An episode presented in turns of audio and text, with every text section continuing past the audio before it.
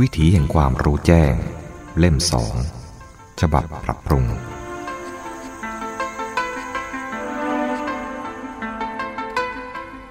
ความในใจ ผู้เขียนได้เขียนหนังสือเรื่อง วิถีแห่งความรู้แจ้งสองไว้เมื่อ 30 กรกฎาคม 2545 เมื่อเวลาผ่านมา ผู้เขียนเห็นสมควรปรับปรุงหนังสือเรื่องนี้ให้สมบูรณ์ยิ่งขึ้น เพื่อประโยชน์แก่เพื่อนนักปฏิบัติทั่วไป พระปราโมทป่าโมชโช 30 กรกฎาคม 2549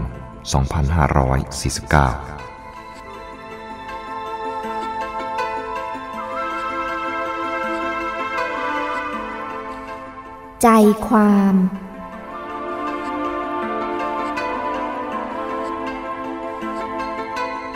หนึ่งสิ่งใดคือจุดมุ่งหมายของพระพุทธศาสนา คือ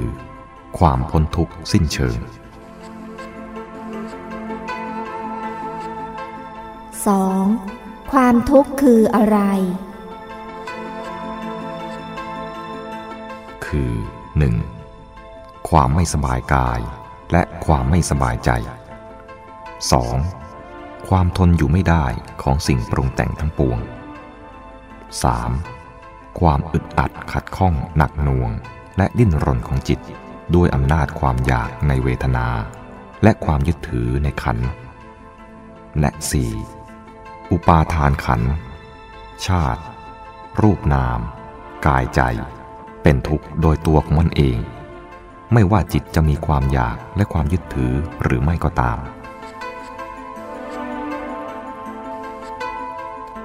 3. ความทุกข์เกิดจากอะไร เกิดจาก 1. ความไม่สมอยาก 2. ความอยากหรือตัณหา และ 3. ความไม่รู้อริยสัจ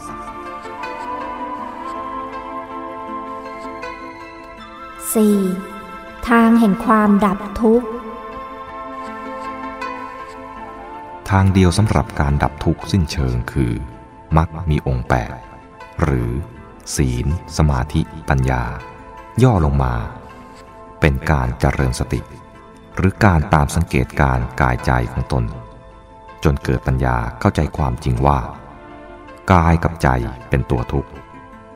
จิตก็จะหมดตัณหา อุปาทาน คือตัณหาที่รุนแรง พบคือการทำกรรมทางใจ ชาติ คือความได้มาซึ่งรูปนาม หรืออายตนะ และปล่อยวางทุกข์คือรูปนาม โดยอัตโนมัติ 5. การเจริญสติคืออะไร คือ การระลึกรู้ถึงสภาวธรรมที่กำลังปรากฏตามความเป็นจริง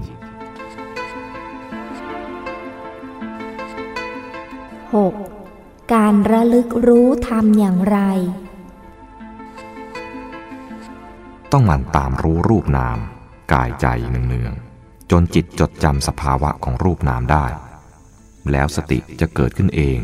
เมื่อรูปนามที่จิตรู้จักแล้วปรากฏขึ้นศัตรูของการระลึกรู้ที่ถูกต้อง ได้แก่ ความสุดโต่งสองด้าน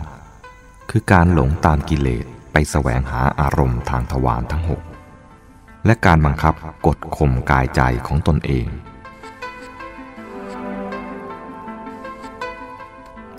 7. สภาวธรรมคืออะไร คือรูปธรรมและนามธรรมที่ประกอบกันขึ้นเป็นร่างกายจิตใจอันเป็นกองทุกนี้ ไม่ใช่สิ่งที่เป็นความคิดฝันหรือจินตนาการเอาเอง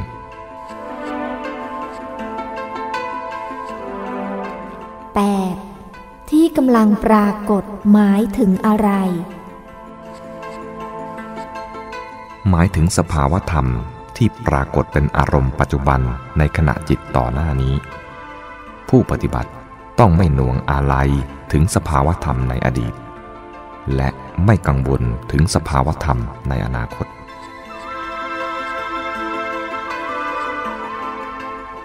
9. ตามความเป็นจริงหมายถึงอะไร หมายถึงรู้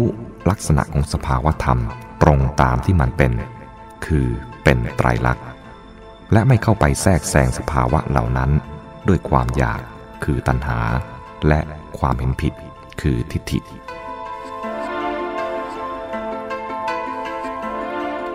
10. ระลึกรู้แล้วได้อะไร 1. ได้ความอยู่เป็นสุขในปัจจุบันของจิตผู้รู้ ผู้ตื่น ผู้เบิกบาน 2. ได้ความละอายและเกรงกลัวต่อบาป 3. ได้ความสมบูรณ์แห่งศีล 4. ได้ความตั้งมั่นของจิต หรือสัมมาสมาธิ 5. ได้สัมมาทิฏฐิ เข้าใจตนเอง เข้าใจผู้อื่น และเข้าใจธรรมะ 6. ได้ความเบาบางจางคลายจากความยึดถือทั้งหลาย 7. ได้ความหลุดพ้น และ 8. ได้ความรู้เกี่ยวกับธรรมแห่งความหลุดพ้น